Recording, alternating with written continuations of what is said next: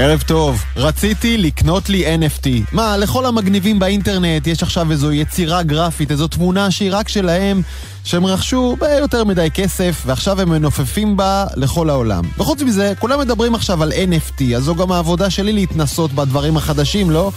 אז נכנסתי ל-OpenSea, זו הגלריה הגדולה בעולם ליצירות, ציורים, עבודות גרפיות שנמכרות ב-NFT. כלומר, ברגע שאני קונה אותן דיגיטלית, אז רק אני, רק אני הבעלים של היצירה הזו. ודי מהר מצאתי יצירה שתפסה לי את העין. ציור יפה של בחורה זוהרת בעיר עתידנית ואפלה. הבחורה נראית עייפה, נשענת על קיר מתחת לגשר וטוענת את עצמה בחשמל. המחיר? 0.05 אתר, שזה כ-400 שקל. נחשב זול מאוד. אבל בואו, 400 שקל בשביל כמה פיקסלים? אז התלבטתי, ובעוד אני מתלבט, בא מישהו ושילם פי עשרה. טראח, המחיר קפץ ל-4,000 שקל. עכשיו בטח שהתלבטתי. אבל אחרי כמה שעות קפצה ליד התמונה היפה והבלעדית שבא לי לקנות עוד אחת, זהה לגמרי, קופי, שוב, במחיר של 400 שקל. וואו, מצד אחד הזדמנות.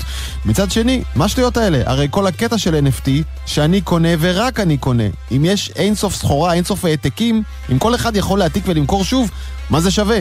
גם אני יכול להעתיק את התמונה אליי לטלפון עכשיו תמורת 0 שקל. הקטע של NFT וקריפטו וביטקוין וכל אלה שהם מתקיימים בעולם הווירטואלי. כלומר, אנחנו מעבירים אחד לשני ערך או תשלום באזור שהוא כמעט לא נגיש לחוק ולמשטרה. עבור הרבה אנשים זו בדיוק הסיבה לעשות שם עסקים. אפשר לשלם, להלבין כספים, להעלים מיסים, עם מעט מאוד ביקורת. עשרות מיליארדים של דולרים נשפכו ליצירות כאלה בשנה שעברה, ולא במקרה. מצד שני, יחד עם ההייפ האדיר סביב NFT וקריפטו, הגיעו גם הרמאים והחקיינים והמעתיקנים. כן, התמונה החדשה שהופיעה ליד המקורית, זה מישהו שניסה לרמות אותי. ופתאום אנחנו שוב רוצים הגנה מפני חקיינים ורמאים גם במרחב הזה. אנחנו רוצים חוק ומשטרה ואכיפת חוק. האם התמונה שווה בכלל 400 שקל? או 4,000 שקל? אתם יודעים, באומנות כמו ביין, זה שווה את מה שאתה מוכן לשלם עליו. אומנית מנס ציונה מכרה בחודש שעבר יצירות גרפיות שלה בשני מיליון דולר. עכשיו, בין אם זה למען האומנות, או רק כהשקעה כלכלית, בין אם היצירות שוות את המחיר, או שהמחירים יקרסו וכל הבועה הזאת תתפוצץ, העולם של NFT וקריפטו הוא מרתק מבחינה רעיונית וטכנולוגית. זו מהפכה שתשפיע במוקדם או במאוחר על החיים של רבים מאיתנו. ולא, לא חייבים לקנות תמונה של בחורה נטענת במאות או אלפי שקלים, אבל אני ממליץ גם לכם להכניס אצבע למים, להתחיל להרגיש את הטמפרטורה. זה באמת נורא נורא מעניין, וגם אנחנו נעסוק בזה כאן בעתיד הלא רחוק. אבל היום נדבר על אוקראינה ועל רוסיה, איזה שיעור מחכה שם לישראל ואיזו הזדמנות, על המחשב שהולך להקפיץ את מדינת ישראל כולה, ועל חברת הסטארט-אפ שמנסה לרגש את העובדים שלה, לא רק במתנות, גם במילים. העתיד עכשיו בגלי צה"ל, אני דרור גלוברמן. מתחילים. הרוסים מכחישים כל קשר, אבל לאף אחד בעולם אין כמעט ספק שמי שעומד מאחורי המתקפה על אוקראינה זה הקרמלין. אנחנו לא מדברים על טנקים עדיין, אלא על מתקפת הסייבר שחסמה את משרד הביטחון ושני בנקים גדולים. את השיחה הזאת צריך להגיד, אנחנו מקליטים כמה שעות לפני השידור, והשאלה שעדיין מרחפת באוויר, האם הסייבר מתקפת הסייבר היא ההתחלה של המהלך הצבאי או הסוף שלו? ואת השאלה הזאת אני מפנה אליך, רפאל פרנקו, סגן ראש מערך הסייבר הלאומי לשעבר ומייסד חברת Code Blue. ערב טוב. ערב מצוין, ערב טוב למאזינים, ונאמר ככה, רוסיה אה, ידועה ביכולות הסייבר ההתקפיות שלה, רוסיה היא אחת מהמעצמות העולמיות, בעלת שתי יכולות uh, מאוד מיוחדות. אחד, זה יכולת ההשפעה בזירה, ואנחנו רואים את רוסיה לאורך השנים מפעילה כלי סייבר mm-hmm. בנושא השפעה, אם זה בארצות הברית, ואם זה באוקראינה, ואם זה במדינות אחרות. אנחנו גם רואים את היכולת הרוסית לפגיעה בתשתיות קריטיות, חשמל, מים, אנרגיה, גז טבעי, וכמו שראינו פיננסים וגם ממשל. הערכה שלי, שבהנחה שרוסיה תפלוש, היא תעלה את עוצמת הפגיעה בממד הסייבר, mm-hmm. כך שלמעשה היא תתחיל בתהליך של שיתוק מרכיבים אזרחיים כחלק, כחלק מתפיסת ההתקפה. אז קודם כל אני רוצה כבר לסבך אותך. בעיניך, אה, בהימור, המתקפת הסייבר שראינו עכשיו, זה התחלה של מתקפה צבאית כוללת, או זה בעצם סוף המהלך להשאיר כזה איזה זבנג והלכנו? אני לא חושב שהרוסים יסתפקו בהפלה כזאת, אה, נקרא לזה בעלת מרכיב נמוך ביכולת, ה, נקרא לזה שימור הנרטיב, שימור הנרטיב של הגמוניה רוסית של שליטה במרחב, לכן להערכתי זה בסך הכל ראינו ניסוי כלים, זה הערכה שלי. הערכה שלי... אה, זה אימון, אימון על רטוב. כן, אימון, חלק, חלק מהתמרונים, כמו שהיה תמרון uh, צבאי, mm-hmm. זה תמרון סייברי. וואו, עכשיו בוא, בוא נדבר רגע על אה, מה הרוסים עשו, אתה יודע מה, מה הרוסים סימן שאלה עשו? כי הרוסים מכחישים כל קשר, האם למישהו יש בכלל אה, הוכחת זהב שאלה הרוסים? חוץ מהנסיבות? הסייבר, במרחב הסייבר אין הוכחות זהב, אין אקדחים מעשנים, אוקיי? וגם לא ניתן, אה, ומאוד קשה לחקור ולהתחקות בדיוק מאיפה ומי תקף, mm-hmm, אוקיי? Mm-hmm. אבל זה מסתדר בזמן ומרחב, זה מסתדר עם הדוקטרינה הרוסית, אוקיי? של השפעה על המרחב כן. גם בכלי סייבר. זה מסתדר עם מה שראינו בעבר, כבר חמש ושבע שנים אחורה, שרוסיה, או לפחות מיוחס לרוסיה, תקיפה של תשתיות קריטיות באוקראינה. כלומר, אם אתה מסתכל, כל הנקודות מסתדרות. האם זה האקדח המעשן? מאוד קשה במרחב הסייבר. וואלה. עכשיו תראה, התקיפות לפחות כפי שדווח נכון לחמישי בבוקר, הן חסימת אתר משרד הביטחון האוקראיני והפרעה לשירותים של שני בנקים מרכזיים. מה זה שווה? כאילו, איזה משמעות יש לזה בכלל? אמרתי, אם אתה מסתכל על זה רגע כחלק מתמרון, כחלק רגע מניסוי כלים, כחלק מהכנות, זה השווי. אין לי ספק אז רגע, דמיין לי, אם אתה יכול לצרטט לי, אה, שוב, מדמיונך הקודח, ואולי לא רק, איך נראה מהלך סייבר אסטרטגי שהוא חלק ממהלך צבאי? איך הסייבר משתלט, משתלב בתוך, אתה יודע, טנקים ומטוסים? אז, אז ככה, קודם כל, יש לך תשתיות, מה שנקרא תשתיות קריטיות במדינה, חשמל, מים, אנרגיה, גז. אתה היום, כל הדברים האלה מחוברים בצורה כזו או אחרת לאינטרנט, ולכן אם רוסיה תחליט שהיא הולכת על אה, מה שנקרא אה, פלישה, או הולכת על מבצע, היא יכולה לנסות לשתק תשתיות אזרחיות קריטיות. אז זה פעם אחת. לתוך זה אתה יכול להוסיף, תלוי במרחב העוצמה, אתה יכול לעשות פגיעה בתחומי התקשורת, פיננסים, בנקים, מניעת שירות ואתה יכול להמשיך צפונה מזה לתסריט אימים, פגיעה בבתי חולים, תשתיות שהן סופר אה, חיוניות לחיי אדם. כלומר, על כל המרחב הזה רוסיה היום יכולה לשחק במימדים, במימדים כאלה ואחרים. זה, זה תסריט שאם תהיה פלישה, הערכתי חלק ממנו עשוי להתממש. אה, ואנחנו רואים את זה פשוט מערער או פוגע באופן דרמטי במאמץ הצבאי ההגנתי האוקראיני? אחד צבאי, אחד חוסן אזרחי. אנחנו יודעים ששני הדברים הם שחוסן אזרחי וחוסן צבאי הם מרכיב מרכזי בביטחון הלאומי. ולכן כשאתה מסתכל על שניהם, אוקיי? אחד מסייע לשני להשיג את מה שרוסיה, אם וכאשר תרצה, זה לייצר את אותה עליונות במרחב. אה, עכשיו, תראה, כל העולם צופה את המתקפה הזו, נכון? מדברים עליה בלי סוף. ראינו את זה בכל דיווח. לגמרי. זה, זה ברור לכולם, אה, אם תהיה מתקפה, היא תיפתח במתקפת סייבר. אה, אין מה, אין, אין איך להתכונן? אין איך לה, לה, אה, להדוף אותה? בוודאי שיש אפשרות להתכונן. קודם כל, הכנות הן צריכות לעשות הרבה מראש, ואני מניח שחלק מה, מהפקת הלקחים האוקראינים כבר עשו מבעוד mm-hmm. מועד. ולכן, אם וכאשר אני מניח שכבר האוקראינים העלו כוננות. יחד עם זאת, כמו שאמרתי, רוסיה היא מעצמת סייבר, וכמעצמת סייבר ההערכה שלי שיש לה עליונות משמעותית על יכולות ההגנה האוקראיניות. זה, כלומר זה, זה ממש כמו משחק צבאי, בסוף זה עניין של עוצמה, והרוסים הרבה הרבה קדימה אה, מהאוקראינים, שגם זה לא מפתיע אותנו. אה, אמת. תגיד, מה זה אומר עבורנו בישראל? איזה לקח אנחנו, כשמסתכלים על זה מהצד, אה, ומשולבים גם אנחנו במלחמות שהן שילוב של מלחמה בממד הפיזי ובמרחב הסייבר, מה אנחנו צריכים ללמוד מזה? וישראל משנת 2002, לפי 20 שנים אחורה, mm-hmm. נערכת להגנה על התשתיות הקריטיות שלה מפני כל איום, כולל איום העצמתי. הערכה שלי שהתשתיות הקריטיות במדינת ישראל, חשמל, מים, אנרגיה, גז טבעי, פיננסים, נמצאים ברמת הגנה ומוכנות גם מול תקיפות מעצמתיות. אוקיי? ולכן כן. אם אתה שואל אותי, אני לא חושב שאנחנו יכולים להיות רגועים לרגע, אבל אם שאלת את רמת המוכנות שלנו, אנחנו נמצאים, אני חושב, ברמת מוכנות טובה. מה גם שאני מזכיר שאנחנו נמצאים בסביבה ובשכונה פחות ידידותית, כך שכל הזמן קיימים עלינו עוד סוגים של איומים. כן. אה, אה, מצד שני, גם אנחנו עברנו כאן התקפות, חלקן חמורות כמו אטרף, חלקן חמורות מאוד כמו שירביט, וחלקן חמורות בדרגה מקסימלית כמו בהלל יפה. לא התגוננו בפני זה, ולא גילינו בדיעבד מי זה היה. אבל אני אגיד ככה, עדיין, כל מה שתיארת הוא כאין וכאפס לעומת הפסקת מים. כלומר, אם תסתכל, וככה מסתכלים ברמת מדינה, על סולם הצרכים של מאסלו, פירמידת הצרכים של מאסלו, במדינת ישראל מעולם, גם הניסיון תקיפה על המים, לא היה מחסור למים במדינה. לא היו לנו פגיעות ששיבשו את החשמל, כן. את האנרגיה, וגם, וגם בנושא הלל יפה, בסופו של דבר היה לנו מספיק יתירות במדינה, כך שאף אחד בסופו של דבר לא נפטר כחוסר מהצלחה של הצלת חיים והיעדר יכולת רפואה במדינת ישראל.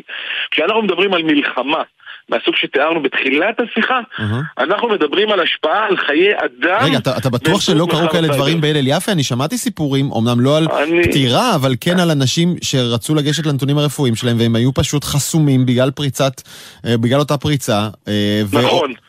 השירות היה פחות טוב, אנחנו יודעים להגיד שיש חלופות, היו חלופות במדינת ישראל, mm-hmm. אוקיי? וכמו שאני מכיר, ואני חושב שאני מכיר לא רע, לא נפגענו בחיי אדם. תאר לך מחר, אפרופו מלחמה, שבית חולים משותק, מפסיק לעבוד, משותק. המערכות הטכנולוגיות, מערכות הגילוי שלו, מערכות הרנטגן שלו, מערכות הרפואה שלו משותקות, אתה מדבר על אירוע חיי אדם. לא אין חשמל, אתה מדבר על אירוע חיי אדם. הפריצה להלל יפה, הפריצה להלל יפה לא, לא הייתה כפסע מהתרחיש שאתה מתאר? אני חושב שזה לא היה שם. אני חושב שהמעבר בין מערכות, נקרא לזה, ניהוליות, לבין מערכות מצילות חיים, הוא, הוא סדרי גודל ביכולות. אוקיי. הוא סדרי עכשיו, גודל ביכולות. עכשיו תגיד, אה, האם אכן, כפי שאני יודע כיום, מדינת ישראל עדיין לא יודעת מי מאחורי המתקפות האלה? אני חושב שחלק גדול, כמו שאמרתי גם קודם לגבי הרוסים. אין לך אקדחים מעשנים. אתה יכול להעריך, אתה יכול להגיד אולי האיראנים היו מאחורי זה, אתה יכול להגיד אולי ארגוני חרם כנגד מדינת ישראל, שונאי ישראל באשר הם ולא חסרים כאלה, אבל אקדח מעשן עם שם, שם משפחה, מאוד מאוד קשה עד כדי כמעט בלתי אפשרי להגיע במרחב הסייבר. ועכשיו אני אשאל אותך את השאלה ההפוכה, עד כמה זה יהיה מופרך לדמיין שאם ישראל, מדינת ישראל רוצה היום לפתוח במהלך התקפי, גם היא יודעת להוציא מתקפות כאלה על יריביה? מבלי להיכנס לנושאים מבצעיים, אני חושב שישראל היא אחת מהמעצמות גם בתחום ההגנה וגם בתחום היותר התקפי. אוקיי, אה, אז, אז אם אני צריך להבין נכון את דוקטרינת ההתקפה הנכונה למאה ה-21, היא לפני המהלך הקרקעי בא ריכוך אווירי, ולפני הריכוך האווירי בא ריכוך סייבר? אני חושב שאתה מדייק. לא שאנחנו רוצים לראות אף אחד מהדברים האלה מתגשמים, אם אפשר, לחיות בשקט זה טוב, אתה יודע מה, ואולי שאלה ערכית בסוף. אם, אם זאת החלופה, להחליף מהלומות בשדה הקרב או להחליף מהלומות בשדה קרב הסייבר, לא עדיף שישחקו עם מחשבים? וואו, שאלת מיליון דולר, אבל זה לא באמת שמשחקים עם מחשבים. אתה פשוט לא רואה טנקים שרופים ואנשים מדממים. אבל מרחב הסייבר לגמרי משפיע על חיי אדם. הוא לא רק משפיע על כסף ופיננסים ואזורי נוחות. אני אומר שוב, אם אתה משתק בית חולים, זה, זה לגמרי להרוג אנשים. זה נכון שאתה לא רואה אנשים מדממים ודברים מתפוצצים ופירוטכניקות, אבל האמן לי, זה יכול להגיע לאותו דבר. רפאל פרנקו, טוב שיש מי שמגן עלינו. Uh, תודה רבה על השיחה הזאת. ערב טוב, תודה לך ולמאזינים.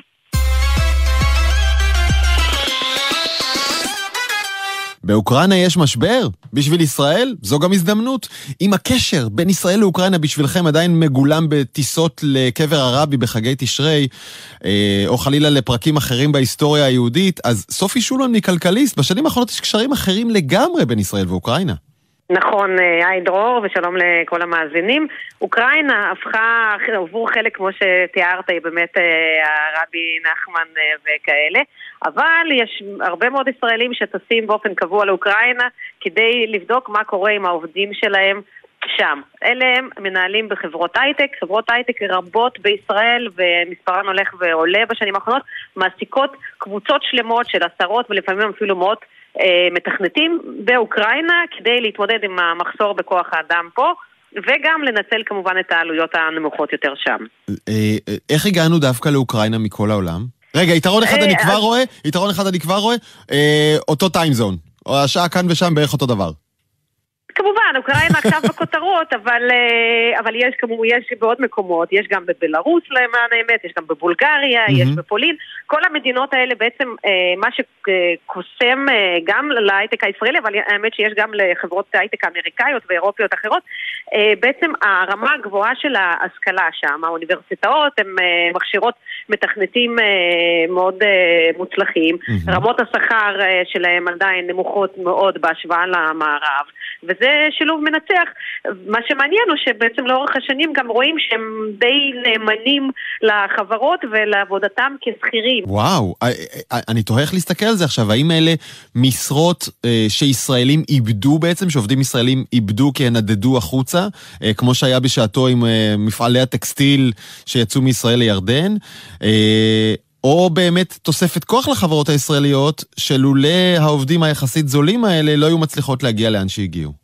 אני חושבת שזה פותר אה, את ה... או באופן חלקי, פותר מקטע מסוים של מחסור, אה, של המחסור החמור בכוח האדם אה, בהייטק בישראל. Mm-hmm. אנחנו יודעים, חסרים היום בין 15,000 ל-20,000, נכון. תלוי הנתונים הרשמיים, פחות רשמיים, וחלק מהפתרון באמת מגיע, מה, כמו שאומרים היום בחברות סטארט-אפ, אתה צריך את ה... ה-20-50 מתכנתים ראשונים שלך שישבו באמת במרכז הפיתוח פה בישראל, הם בדרך כלל חברים של המייסדים, איזשהו גרעין ראשוני, הם צריכים להיות ה top talent, מה שנקרא. אבל מה ש, כמו שקוראים לזה, המתכנת המאה והלאה, שאמור יותר uh, כבר uh, לבצע איזה שהם הנחיות של הגרעין הקשה פה בישראל, הם יכולים להיות גם uh, לא הכי... הכי הכי מוצלחים, לא הכי יצירתיים, הם פשוט צריכים להיות מתכנתים טובים. סופי, אני... אז בדיוק, בדיוק, אני מקווה שלא מתרגמים אותך לאוקראינית, כי מה אמרת עכשיו? שעדיין היתרון היחסי נמצא בישראל, ואת הטובים שלך אתה צריך שהם יהיו אה, גם ישראלים וגם טובים. אוקראינים טובים בשביל המשרות הטיפה פחות נחשבות ודורשות כישרון. זה תראה, כי זה גם פונקציה של ריחוק, הם בסוף יושבים אה, באיזשהם אה, משרדים אה, שלא קרובים פה ללב הפועם אה, והממציא והיצירתי של ה Start-Up. Nation. ולכן אה, גם מתוקף זה הם אה, עושים איזה שהם אה, חלקים בתכנות שהם לא, לא בליבה הראשונית, אבל הם עדיין חשובים מאוד ובלעדיהם אי אפשר. בוא. כן. אז במה בדיוק הם טובים? כאילו, מה המקצועות? מה סוגי העבודות או המשימות שמעבירים אליהם ומוציאים מכאן? תראה, זה כל חברה אה, שונה. למעשה רוב החברות הישראליות לא מעסיקות את המתכנתים האלה באופן ישיר, אלא דרך אה, ספקיות כאלה של כוח אדם, ושם באמת יש מגוון של אה, תפקידים, אבל לרוב זה באמת מתכנתים, לא יושבים שם אנשי שיווק או כאלה, mm-hmm. זה אנשים, אני לא אתחיל עכשיו לזרוק את כל הקיצורים האלה. אוקיי, בסדר, בסדר. באנגלית, אתה יודע, כדי לא להבהיל אנשים, אבל, ש, אבל ש... יש שם שכבה מאוד גדולה של בעצם, שמספקת עבודה איכותית ו... וטובה. בכמה עובדים מדובר וכמה הם מרוויחים? כלומר, כמה, כמה, אם יש לך הערכה, כמה אוקראינים עובדים עבור חברות ישראליות וכמה עולה, שכרם? אין לי נתון uh, מאוד מסודר, כי חלק מהחברות באמת מעסיקות uh, דרך uh, חברות חיצוניות, mm. חלק ישיר, אבל אני מניחה ש-all in all יש, יש יותר מאלף בהחלט, mm-hmm. כי גם אתה מתחיל לספור, כל חברה מספרת לך, כן, יש לי 20 מתכנתים, יש לי 50 מתכנתים, יש לי 100 מתכנתים באוקראינה, וזה הולך ומתרחב, כי גם שם שומעים שזה דבר אה, טוב לעבוד עבור, ה, עבור החברות הישראליות. תראה, אל תשכח שיש עוד יתרון, לעומת אה, אולי מדינות אחרות, שיש בארץ, אה, בתוך החברות הייטק, יש הרבה דוברי אה, רוסית, אוקראינית, שגם קל להם הרבה פעמים לתקשר עם האוקראינים שם, וגם זה פותר קצת את מחסום השפה. וואלה, האמת שמה ש, מה שבא לי להגיד זה כאילו אנחנו צריכים עוד סכסוך פוליטי אצלנו בחברות בנוסף למה שכבר יש. רק חסר לי שרוסים ואוקראינים יסתכסכו לי בחברה, אבל כנראה שזה פחות קורה, אני מקווה. אז בואי נדבר רגע על המשבר. באיזה אופן המשבר עכשיו ככה את כותבת, הוא סוג של הזדמנות עבור התעשייה הישראלית? תראה, אה, מהשיחות שערכנו, ולא רק אנחנו, גם הקולגות שלנו, כולם הרי נזכרו עכשיו בשבועות האלה של הרוסים שם עם הטנקים על הגדרות של אוקראינה, כולם נזכרו שיש שם לא מעט אה, עובדים שעובדים עם ישראל, mm-hmm. והחברות חברות בישראל כמובן גם דואגות לעובדים שלהם, הם הציעו, חברות רבות הציעו לעובדים שלהם איזשהו רילוקיישן זמני לישראל, שבועיים, שלושה, בואו עם המשפחות, אנחנו ניתן וואו. לכם פה מלון. אה, ואתם תוכלו לעבוד מכאן, תוכלו קצת לטייל, ואני אומרת, בואו נמנף את זה לאיזה סוג של אה, תגלית הייטק כזה.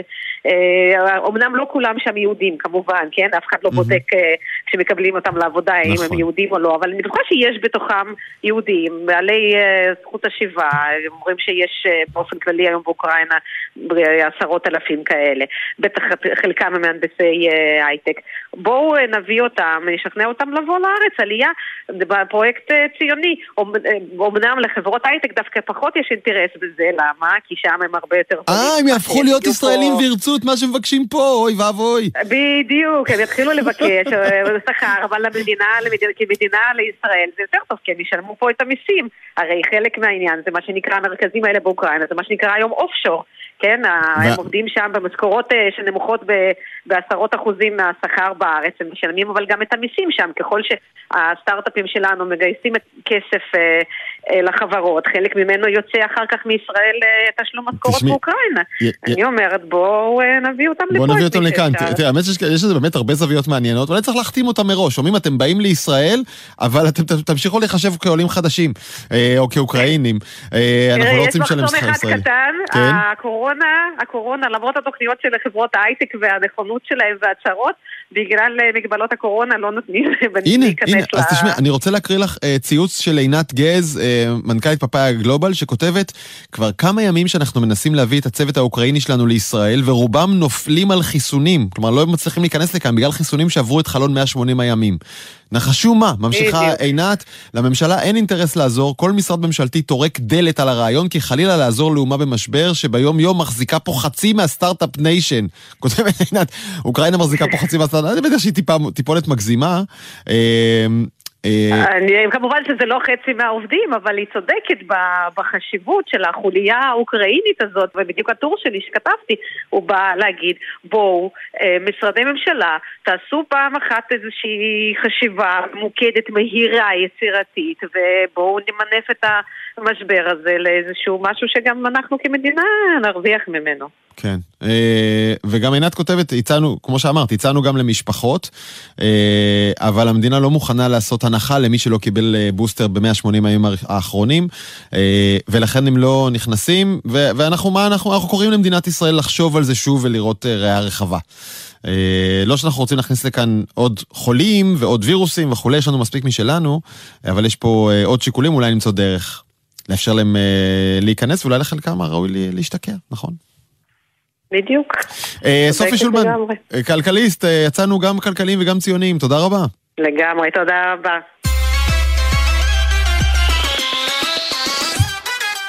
עכשיו הגענו למדור הרכילות של העתיד עכשיו.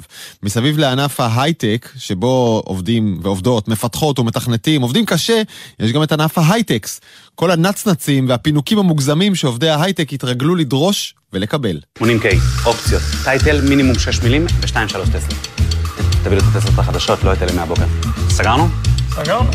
שלום איתן לויט, מנכ"ל ומייסדי מיקסטיילס. היי דרור, מה נשמע? בסדר גמור, תשמע, תפסת אותי עם אה, ציוץ ששחררת לפני אה, יום וחצי, האמת ביום האהבה. וכתבת ש... נכון, אני אצטט, הקונספט הזה של שפות אהבה תקף גם לעובדים, לדבר אליהם באהבה. אז בשנתיים האחרונות, כך אתה כותב, כחלק מחגיגות סוף שנה, אנחנו מקפידים שהעובדים יקבלו וידאו מהמנהלים עם פרגונים אמיתיים על השנה שחלפה, מתנה שווה ואירוע שהשקענו בו הרבה זמן, שלוש שפות אהבה ביחד. מה, רק אירועים ומתנות זה לא מספיק? אמ, תשמע, חשוב לנו שאנשים אה, ירגישו מוערכים. ואני אמ, חייב לומר שבהרבה סביבות עבודה לתת מילים טובות זה לא תמיד מובן מאליו. אמ, וגילינו שזה משהו שהוא גם נכון, הוא גם עושה לאנשים טוב. הוא גם אמיתי, זה לא להם, לא שממציאים אה, דברים טובים לומר להם. אה, ובלי קשר אה, זה משהו שאנחנו מנסים שיקרה בשוטף, שאנשים מקבלים פידבקים חיוביים על הדברים שהם עושים טוב, כדי שהם ידעו. כן, עכשיו... ידעו שהם עושים דברים טובים ויתקדמו. זה לא מחליף, תקן אותי אם הבנתי נכון, זה לא מחליף גם את המתנה החומרית המפנקת שאנחנו מכירים מההייטק, טסלה טריה מהצהריים. אה, זה ארבע טסלות, אבל כן, זה לא מחליף את זה. זה לא מחליף את זה. אמ, אבל אתה יודע, כשאתה מסתכל על כל התרבות הזו שלפעמים מסתכמת אה, כמעט רק בחומר, אמ, איך אתה מרגיש? אמ, האמת היא שאלה טובה, אני... לי אישית, איתן, אה, כל הסיפור הזה של אה, ארץ נהדרת וההייטק, וה... וגם היה כתבות בדה מרקר על זה ועל כל הדבר הזה, אמ, בהחלט כזה הפך תחושה למילים ש... שיש פה דברים שהם מנקרי עיניים ושגם, אה, שבסופו של דבר יש פה איזשהו אלמנט של פערים אה, חברתיים שגדלים, mm-hmm. ושאחד הדברים החשובים באמת זה לא, לא להגדיל את הפערים האלה עוד יותר, או לפחות לא לדחוף אה, בעיניים, אתה יודע, לא, לא דווקא לרדת מהדברים המנצנצים. לצורך העניין, איך שאני חושב על זה היום, זה שכן, שווה שנעשה דברים שהם טובים לעובדים, אבל אם יש משהו שהוא מנצנץ, כלומר שמייצר סיגנל כזה של או, יש לנו הרבה, אז לא צריך לעשות את זה. זאת אומרת, זה לא ה... אבל זה, זה בדיוק... המהות היא בסוף זה... לעשות טוב לאנשים ופחות כאילו... אה, לעשות אה, רעש. אז, אה. אז, זה בדיוק הקו הדק, כי תקן אותי אם אני טועה, אני חושב שהרבה עובדים, בטח בהייטק ובסביבות היותר, איך נאמר, מפנקות ועשירות שלו, אה, מצפים בדיוק לזה. הם מצפים להרגיש מיוחדים וקצת מנקרי עיניים באיזשהו מקום. תשמע, פה נכנס הפריבילגיה שלי בתור uh, מישהו שמייסד את החברה, וזה שאני יכול מאוד להשפיע על הערכים של החברה. Mm-hmm. Uh, ויש חברות שאוהבות את זה, ואז הן מושכות עובדים שאוהבים את ויש חברות שהן uh, יותר רוצות להתפקס בעבודה עצמה וב, ובהישגים מקצועיים ובהצלחה. כן. Uh, ובקשרים אנושיים עם האנשים שעובדים סביבך, ובלעשות מוצרים שעושים טוב. כמובן שבמקרה אני בעד הצד השני של העניין. כן, לכן אנחנו משוחחים. אה, בגלל האיחוד הזה, כרגע לפחות, זאת הסיבה כרגע. אה, תודה רבה. ובאמת את הציוץ הזה כתבת לכבוד יום האהבה, ואתה יודע מה, אני חייב לשאול אותך שנייה על רגשות, אה, אל תדאג, זה לא הולך להיות מדי מביך, אבל לפחות קצת. יש את הסטריאוטיפ, יש את הסטריאוטיפ שאומר, אנשים שמדברים יותר טוב עם מחשבים, מדברים פחות טוב עם בני אדם. קודם כל אני מתכנת בעצמי, למדתי לתכנת בגיל אה, תשע, וככה התחלתי כבר בגיל 16 לעבוד בסטארט-אפים. אה, אה, היה חלק, היה חלק למה שאני אומר, כלומר, הרגשת שהתקשורת שלך עם מחשבים היא יותר קלה ונוחה מאשר עם בני אדם?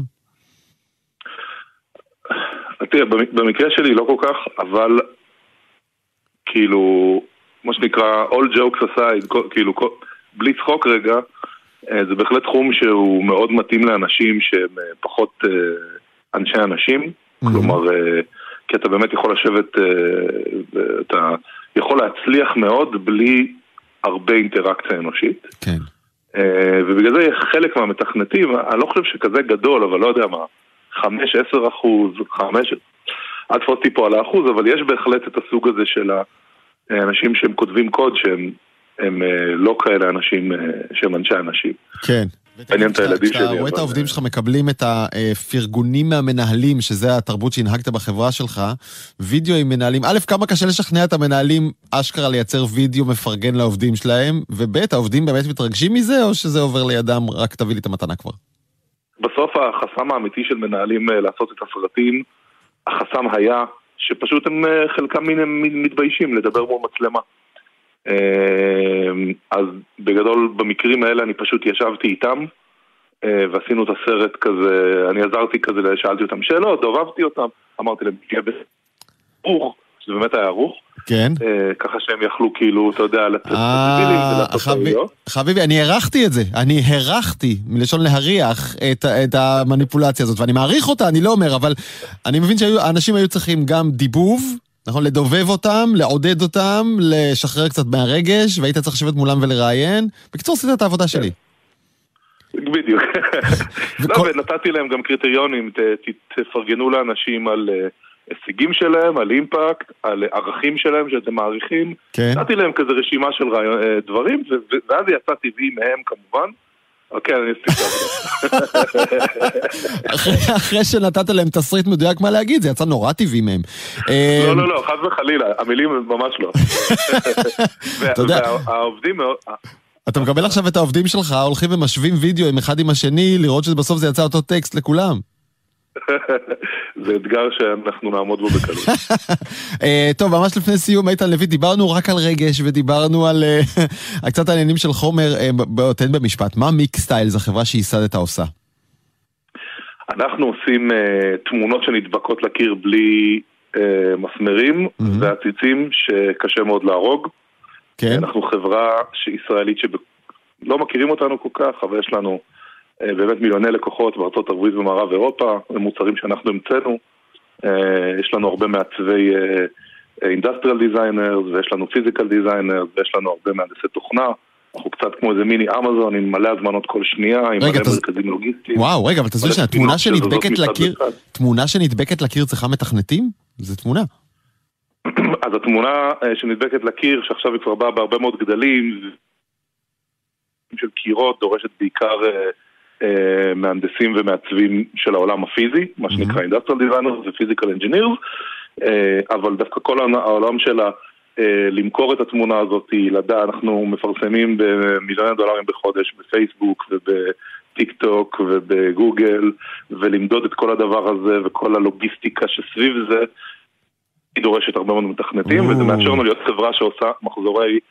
או, או, או מוכרת בהיקפים גדולים עם רק 80 עובדים, שזה נחמד.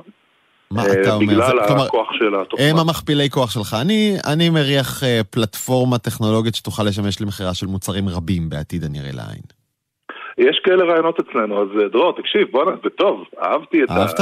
אהבת? אוקיי. טוב, לא הייתי יכול לסגור את השיחה באמת רק עם רגשות ופינוקים, אבל אה, איתן לויט, מנכ"ל מייסד מיקסטיילס, תודה על האווירה הקצת אחרת שהזרקת כאן, גם לענף ההייטק הקר. המון המון המון תודה, כיף גדול. תודה. זה הולך להיות המחשב הכי חזק, הכי מהיר והכי יקר במדינת ישראל. 200 מיליון שקל, וזו רק ההתחלה. אז מה הולך להריץ? את היתרון האסטרטגי של מדינת ישראל. ערב טוב, דוקטור נדב כהן, ראש היחידה למדע וטכנולוגיה במפא"ת במשרד הביטחון. ערב טוב, דרור. לפני שנסביר איך הוא פועל ומה הוא עושה, בוא נסביר רגע מה המחשב הקוונטי אמור לעשות עבור מדינת ישראל. למה שווה לנו, לכל משלמי המיסים, להשקיע בזה?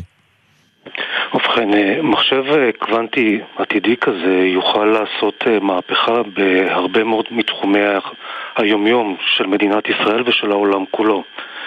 לדוגמה, הוא יוכל לזרז בצורה משמעותית פיתוח של תרופות, תרופות שהיום לא ניתן לפתח ולכן יש מחלות שאין להן תרופה, נוכל לפתח בעזרתו.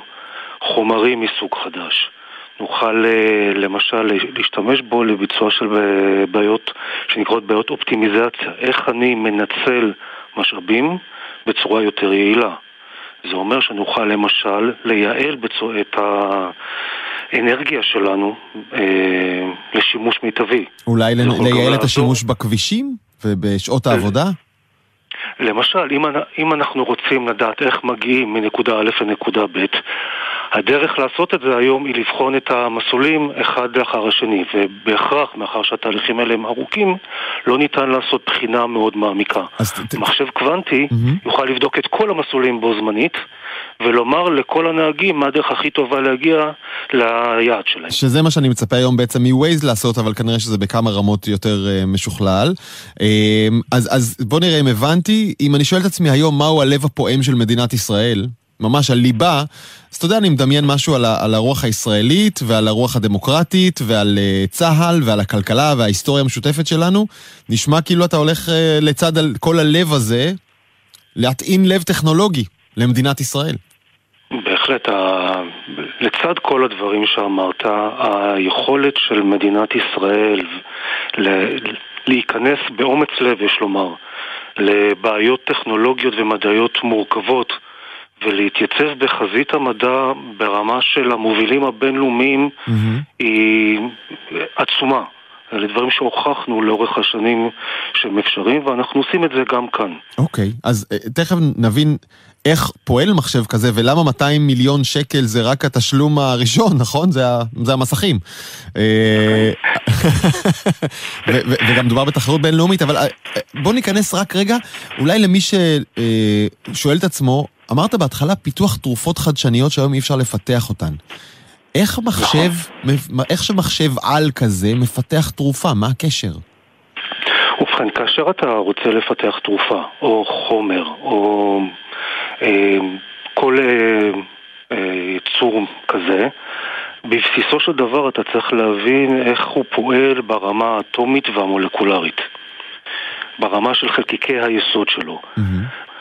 בעולם התת-אטומי מתקיימות תופעות שבעולם הרגיל שלנו היו נראות לנו בלתי אפשריות. אבל דוקטור נדב, זה, זה קצת מזכיר לי את האם החתול חי או מת, נכון? אבל, אבל אה, אה, אה, איך, איך זה עוזר לנו לפתח תרופה בסוף, שתציל אנשים ממוות? או, אז כאשר אני רוצה עכשיו לנסות לסמלץ את ההתנהגות של חלקיק תת-אטומי, אני צריך לבדוק את כל הקשרים שקיימים בתוך כל האטומים והמסלולים והאלקטרונים שלו. וזו משימה שכיום היא בלתי אפשרית למחשב קלאסי, כי כמות הצירופים היא עצומה. מחשב קוונטי ידע לבדוק את כל הצירופים האלה בו זמנית, ולכן הוא יוכל לסמלץ אותו בצורה הרבה יותר אז, יעילה. אה, לסמלץ הכוונה, הכוונה לדמות, ולפני נכון. שנותנים לאנשים לנסות כל מיני חומרים על גופם, לראות מה יקרה, אפשר לבנות הדמיה של התאים האנושיים שלנו, ממש לרמת החלקיקים התת, יותר אפילו יותר קטנים מאטום, אה, ולעשות הדמיה במחשב, זה הסמלוץ הזה, הדמיה של מה אותה תרופה תעשה לכל חלקיק וחלקיק ומה היא תעשה ביחד. ואז בעצם להגיע להמון צירופים של חומרים ולנסות רק את מה שלפחות לפי המחשב אמור לרפא אותנו ממחלה. הבנתי? נכון, זה בעתיד הרחוק יותר. זה בעתיד נכון. הרחוק יותר. אוקיי, עכשיו, אה, אה, אתם אה, כרגע משקיעים... אה, סכומי עתק בבניית המחשב הזה, ובוא נגיד ככה, אה, זה נשמע לנו כמו הרבה, אבל יחסית למדינות אחרות בעולם, זה, זה ממש מעט. נכון, 200 מיליון שקלים זה אכן סכום עצום. אבל המובילים העולמיים משקיעים מיליארדים של דולרים בתחום הזה, mm-hmm. ולא בכדי. כי באמת היתרון שיהיה למדינה שיהיו לה את היכולות האלה, יהווה גם יתרון כלכלי עצום למדינות האלה. כן, נכון. בעצם זה, זה... האם יהיה נכון לדמות את זה לבניית כורים אטומיים? שכל מדינה רוצה שיהיו בשטחה, לשימושים שלה, זה נכס לאומי, אה, שאתה לא חולק עם אחרים. נכון, יש מספר טכנולוגיות שמוכרות בעולם כדברים שמפרידים מעצמה ממה ש... ממדינה שאינה מעצמה. אוקיי. Okay. יכולת גרעינית היא אחד מהם, יכולת חללית היא גם אחת מהם, ויש בהחלט ציפייה שיכולת מחשוב פרנטית תהיה עוד נדבך ביכולות האלה שמדינה, כמו מדינת ישראל, שרואה עצמה בתור מעצמה טכנולוגית, תצטרך להיות מסוגלת להחזיק בהם. כלומר, זה, זה אמור פשוט להקפיץ אותנו אה, כיתה, לא רק פנימה, אלא גם החוצה, גם כלפי מעצמות העולם. אה, עכשיו, אה, אה, בוא רגע נסביר אה, מה צריך לעשות כדי לבנות מחשב קוונטי, כי אתה יודע, אני צריך, מנסה לדמיין אותו, אני עדיין רואה למול עיניי אה, קופסה עם לוחות ירוקים ומעבד באמצע, לא? אז יהיו בה גם אה, לוחות ירוקים ומעבד באמצע, אבל בנוסף לכך, אה, לפחות כיום, יהיו בה אלמנטים שנוגעים לפיזיקה ברמה מאוד מאוד אה, מתקדמת. Mm-hmm. יהיו שם מקררים שיכולים לקרר את הסביבה שלהם לטמפרטורה של קרוב לאפס המוחלט. יהיו שם מערכות בקרה מאוד מאוד מורכבות. המחשבים הקוונטיים היום נמצאים, ממלאים חדרים גדולים ומאוד מאוד מורכבים. מי שזוכר את התמונות האלה של חדרים מלאים בארונות ובתוכם שפופרות של ואקום, וזה סיפורים מאבא וסבא, נכון? הלכו עם כרטיסי ניקוב וחישבו. נכון. אה, אז, אז והתמונות של המחשבים הקוונטיים היום די מזכירות את התמונות של אז. בקיצור, בעוד 20 שנה הילד שלי, הילדה שלי תקנה את זה בצורת לפטופ. שלא לדבר סמארטפון. כן? זו התקווה. אנחנו מקווים שבעוד תלוי את מי אתה שואל, יש כאלה שאופטימיים יותר ויש כאלה שאופטימיים פחות, אבל כנראה שבעוד כחמש עד עשר שנים יהיו כבר מחשבים שעדיין יהיו גדולים, אבל כבר יהיה אפשר להתחיל להשתמש בהם כדי לפתח אה, את כל אותם אה, יכולות שהזכרנו קודם. מדהים. וייתכן שבאמת בעוד עשרים שנה כבר נוכל לקנות כזה הביתה. אה, ומן הסתם יהיה מי שיגיד שאין צורך, ואז יבואו החברות שהוכיחו אה, שיש. ככה לפחות קרה עם המחשבים הקודמים. אה, אז, אז הסכמנו שזה פרויקט בסדר גודל לפחות כלכלי ואסטרטגי, כמו המוביל הארצי, כמו כור אטומי, כמו לבנות מטוס קרב של מדינת ישראל, נכון? זה, זה הסדר. זה נכון, מבחינת ההשפעה העתידית שלו, הוא עשוי אפילו לעבור את ההשפעה של הדוגמאות שנתת. תגיד, לכמה כסף זה דעתך זה הולך להגיע? מיליארדים? קודם כל זה הערכה שמאוד קשה לומר, אנחנו אה, מאמינים שברגע שההשקעה של מדינת ישראל תראה שאכן אנחנו אה, מסוגלים לרתום את כל הידע האיכותי מאוד שקיים במדינה ולעשות את הצעד הראשון, mm-hmm. ייכנסו לתמונה גם משקיעים נוספים, לא רק אה, כספי משלם המיסים, ובעזרתם אנחנו נוכל להקפיץ את היכולות האלה צעד נוסף קדימה. זה, אה, זה נשמע לי טוב, אבל אני מודה, אתה יודע, כשאני מסתכל על פרויקטי תשתית, ולא שאני חלילה חושד בכשרים, נדב, אבל כשאני מסתכל על פרויקטי תשתית לאומיים גדולים ישראלים, אם יש משהו שמאפיין אותם, זה בדרך כלל חריגה משמעותית גם בלוח הזמנים וגם בתקציב. יש מקומות שבהם זה קורה, ואני לא חושב... לא, אני פשוט מחכה, חיכיתי הבוקר בתחנת הרכבת התחתית בתל אביב, ואף אחד לא בא, אתה מבין? אז... אה, דרור, אני לא חושב שמישהו מצפה שבסופם של... אה, שבסופה של התוכנית ובסופם של 200 אה, מיליון השקלים למדינת ישראל יהיה מחשב שיהיה מסוגל לפתח תרופות. ברור שזה צעד ראשון. Mm-hmm. אבל זה צעד שאם לא נעשה אותו, אנחנו נישאר בפיגור מול המובילים העולמיים. רק לסיכום, אתם uh, במפא"ת משתפים פעולה יחד עם רשות החדשנות. מי עוד ייכנס לתוך הקונסורציום המיוחד שהוקם לטובת הקמת מחשב קוונטי ראשון לבעל, בבעלות מדינת ישראל?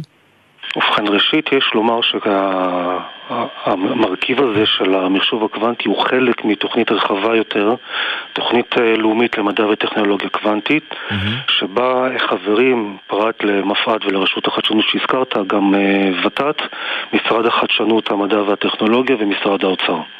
כן. וה... הפרויקט הזה של המחשוב הקוונטי אכן מבוצע על ידי הרשות ועל ידי מפא"ת, אבל הוא מבוצע עבור כלל השותפים. אוקיי, וייכנסו אליו גם אה, סטארט-אפים וחברות מסחריות וחוקרים, כי צריך את כל המאמצים האלה ביחד. בוודאי. אנחנו מאמינים שפרויקט לאומי במדינת ישראל, כדי להיות יציב, צריך לעמוד על שלוש רגליים. רגל מדעית, אקדמית, רגל טכנולוגית של התעשייה ורגל ביטחונית. והפרויקט הזה מציב את כל שלושה רגליים על הקרקע. טוב, אה, לסיום, האם כבר התחילו הקרבות על איך יקראו לו? עוד לא חשבנו על אה, שמות, אבל אני מניח שגם זה יבוא. מה, יש איזה רעיונות? משהו? אה, בשלב הזה אנחנו רק קוראים לו המחשב הקוונטי, מאחר שהוא הראשון. בדרך כלל נותנים שם כשאתה צריך להפריד בין שני דברים. הבנתי. אה, בסדר, אני על כל פנים מציע שזה יהיה אה, שם נשי. בסדר? זו, רעיון מצוין. תרשום את ההצעה שלי, המחשבה הקוונטית הראשונה. זה מאוד ברוח הזמן היום, ובינינו זה גם צודק. דוקטור נדב כהן, ראש היחידה למדע וטכנולוגיה מפת, תודה רבה על השיחה הזאת. תודה רבה לך, דרור. ועכשיו, ערב טוב רמי שני, כתבנו בדרום ומגיש הפודקאסט מה שקורה מחר. ערב טוב דרור, בהחלט אה, יום נעים היום, כן. תגיד, אה, רק ראינו איך הבוטית, עדי הבוטית של משרד הבריאות, אה, גורשה בבושת פנים מוואטסאפ, כנראה בלי כרטיס חזרה. אה, הבוטית שדיברה עם חולים וניסתה לברר על מצבם. אני מבין שלך יש אה, זווית טיפה יותר חיובית ושימושית באשר לבוטים האלה. הבוטים האלה, קודם כל צריך לבדוק איך, איך מייצרים אותם, ולמעשה איך בכלל את כל התהליך שפתאום אה, הביא לסוג של שימוש כל כך נרחב בדבר הזה. אז מסתבר שיש חברות... רגע, רגע, לפני חברות, למי שלא איתנו, איך אומרים, באותו עמוד, רק נסביר. אה, כשאנחנו אומרים בוטים, אנחנו מתכוונים לאותם כאילו אנשים שמדברים איתכם. אה, בכל אתר יש כזה, היי, אני רבית, אתה יכול לשאול אותי כל שאלה, ואז כשאתה שואל אותה, אז היא יודעת כזה שתי תשובות, ואת השלישית היא כבר לא יודעת, כי היא רק רובוט שמנסה לעשות איתך שיחה. כן, והיא לא שואלת אותך, אתה בן אדם או רובוט. זה בקטע הזה. נכון. אמ, תראה, יש, יש אה, חברות שזאת התכלית שלהן, כלומר גם חברות הייטק מאוד אה, רציניות, שמייצרות את הבוטים האלה. צריך לזכור שמאחורי אה, אותה דמות מסתתר מערך שלם של אה, בינה מלאכותית, של, מיל, של אה, מילונים, של אה, יכולת הבנת אה, שפות, של, אה, אתה יודע, כמות עצומה mm-hmm. של אה, מידע. נכון. איתמר חזנוביץ' מחברת LivePerson יודע לספר על זה קצת יותר, בוא נשמע אותו, אחר כך נמשיך. ברגע שיש איזשהו מודל שאימנת אותו והוא סוג של כזה black box, אתה לא יודע בדיוק מה הולך בפנים, mm-hmm. אתה רק יודע שאם אתה נותן לו משפט, הוא אומר לך למה הצרכן התכוון. אוקיי. Okay. והולכים ובעצם עושים איטרציות על הדבר הזה, ומוסיפים משפטים רלוונטיים, ובונים את זה לכיוון זה, שבעצם רואים שמקבלים תוצאות טובות כש, כשהם משתמשים בדאטה שהמודל הזה עוד לא ראה בכלל. זאת אומרת, לא חשפנו אותו לדאטה הזה, ולפי זה מודדים אותו. טוב, אני מרגיש שאני צריך לתרגם אותו רגע, את אה, איתמר. אה, אני חושב שמה שהוא התכוון זה שהחברות האלה, כמו LivePerson שבה הוא עובד, בונות בינה מלאכותית שמסוגלת אה, או אמורה להבין מה אומר לה האדם, שזה אני, הצרכן או המשתמש שממול, ויש מי שמאמן את המודל הזה וכל פעם נותן לו ציון, כן הבנת נכון, לא הבנת נכון, זה בתוך החברה, וברגע שהרובוט הזה, או הבוט הזה, מצליח להבין מספיק טוב גם משפטים שאף אחד לא לימד אותו מראש, אז אתה אומר, אוקיי, הוא, הוא, הוא מוכן לשיגור. בדיוק, ואז אתה יכול להצמיד אותו לכל אה, חברה שזקוקה לבוט. כלומר, יש להם כמו? איזשהו, איזשהו מודל מסוים, דגם מסוים, mm-hmm. אתה לוקח אותו נניח, קודם כל, כל חברה שיש לה איזשהו שירות לקוחות. עכשיו, הבוט הזה, אם אתה תסתכל, אם אתה תנסה לעשות אותו בצורה גרפית, הוא עובד, הוא נמצא שם כמו דלתא או כמו פירמידה. כלומר, אתה יודע, אתה רואה את השפיץ. אבל אתה לא יודע עד, עד איפה הוא יגיע איתך. עכשיו, זה לא רק שאתה, זהו, זה לא רק שאתה לא יודע, קודם אתה יודע שאתה מדבר עם בוט, אז שלום שלום הוא יודע להגיד, נכון. ואיפה אתה גר וכל זה, אבל עד לאן הוא יגיע איתך במידע שלו, וכל פעם עולה מחדש, ואתה, אה, כמו שאתה אוהב להיות מופתע מכל מיני דברים, תצטרך להיות מופתע גם מה, מהדבר הזה. הסיבה. שאני צוחק, כן, הסיבה שאני צוחק רמי זה כי עכשיו אתה הסברת לי מה אני בעצמי עושה כשאני פוגש בוט כזה, מיד אני בוחן כמה עמוק יכול להגיע. אני מתחיל לעשות נכון, את השיחה לענייני היום, קראת חדשות לא היום, לא איך את מרגישה. אה, נכון, כולם עושים את זה. יש אנשים שמציעים להם הצעות לא, רומנטיות, אולי תצאי איתי, סיגל. סיגל, מאיזה שיר זה היה? נכון. אה, נכון, אה, זאת הפחידה מהמילואים. בדיוק. אבל תשמע, הדמות הכי מוכרת, שכל העולם משתמש בה, כלומר כל אוחזי האייפון משתמשים בה, קוראים לה סירי. עכשיו זה בוט, והם עובדים על זה ועובדים על זה כל הזמן. הבינה שלו כל הזמן משתפרת. Mm-hmm. Uh, היום אתה יכול, uh, היום אתה גם אם אתה תהיה, בוא נגיד, uh, אדם שמקבל הכשרה צבאית לצורך ביצוע איזושהי מטלה mm-hmm. בפעולת, אה, בפעולת מלחמה, אתה פשוט תקבל בוט בקרוב. כלומר, תקבל בוט, הוא יגיד לך, אה, תדרוך, תדרוך את הנשק, תכוון, איך אומרים, תכניס את הצלב. אוי, ואתה מלחיץ אותי, רמי. טוב, למי שרוצה... סליחה, אני מתנצל, אתה יודע. אה, זה לא אני, זה הבוטית אמרה לי. אה, רמי, מי שרוצה עוד, שיקשיב לפרק 191 אה, בפודקאסט שלך נהדר, מה שקורה מחר. תודה רבה לרמי שני, עד כאן העתיד עכשיו. ערך נמרוד קהלני הפיקו, אביתר נכון ותומר ברקאי באולפן, ניצן שקדי. על הביצוע הטכני, דניאל שבתאי ואילי דרעי. אני דרור גלוברמן, ואתם יכולים לשמוע אותנו מתי שאתם רוצים, ב Apple Podcast, בספוטיפיי ובכל פלטפורמת הפודקאסטים המקובלות. אני זמין להצעות ולהערות שלכם בדרור גלוברמן בטוויטר או בגלוברמן בג'ימייל. יאללה ביי.